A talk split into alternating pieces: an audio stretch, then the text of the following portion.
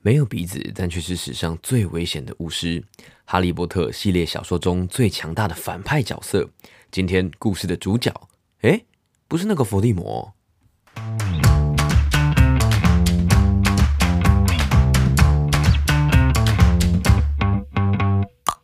欢迎收听一口多多绿，我是花田。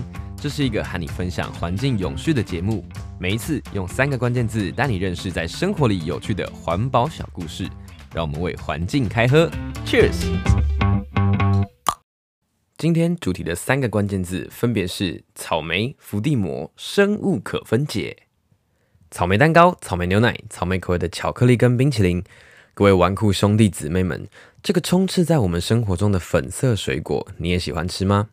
今天的第一个关键字草莓，作为水果当中的教客，它的价格并不便宜，真的不是每天想吃就能吃得到的。至少我在草莓面前还没有达到财富自由的程度了。但你有想过为什么草莓会要卖得这么贵吗？原因其实跟它的种植条件严格有关系。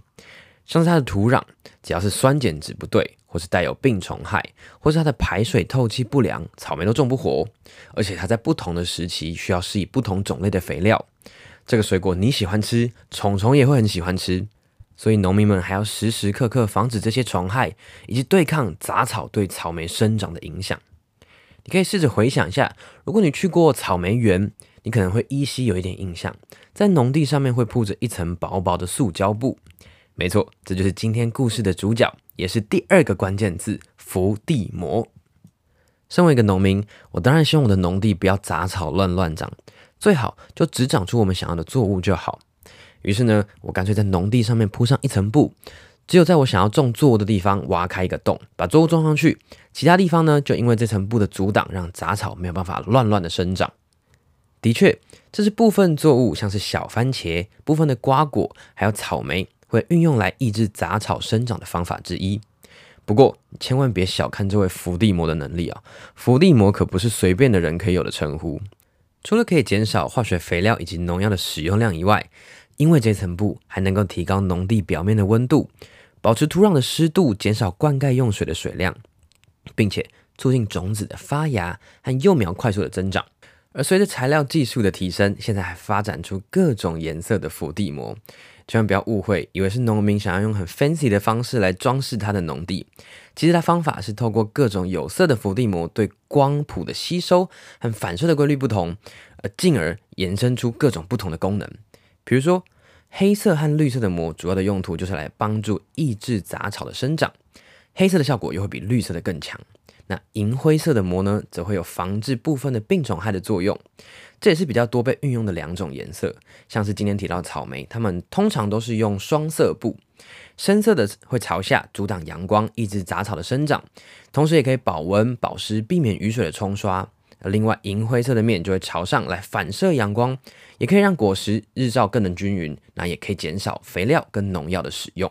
而其他像是蓝色跟红色会运用在水稻的栽种，那像黄色就会运用在像黄瓜的栽种。这些目的其实都是为了增加它们的产量。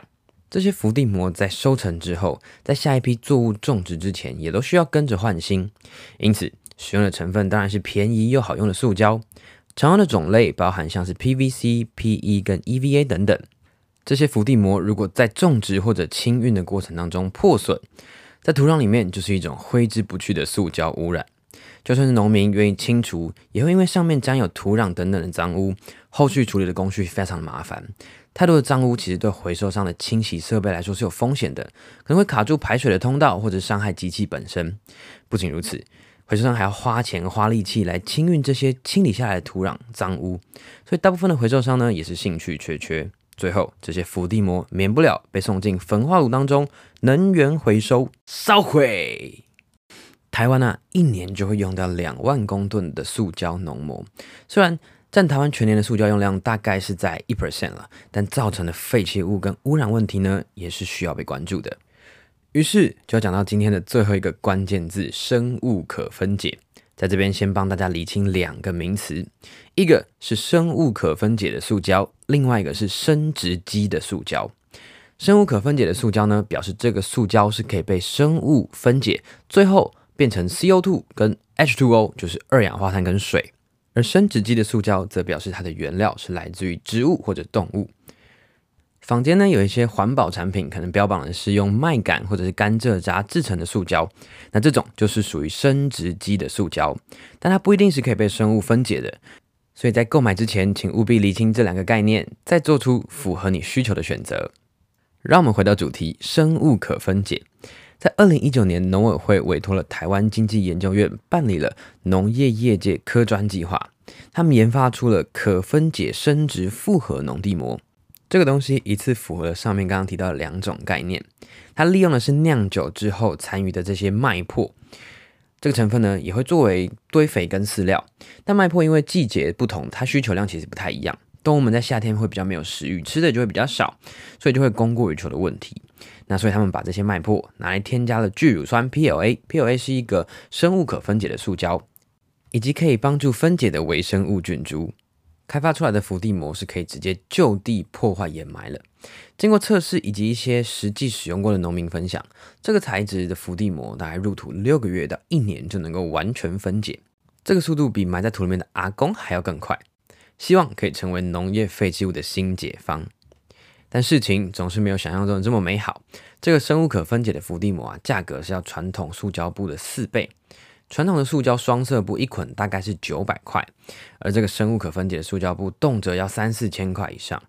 不过也有农民把垃圾清运啊、处理的人事费用加起来一起计算，综合考量的成本之下，其实可能运用新的可分解塑胶农膜可以便宜大概十 percent 左右。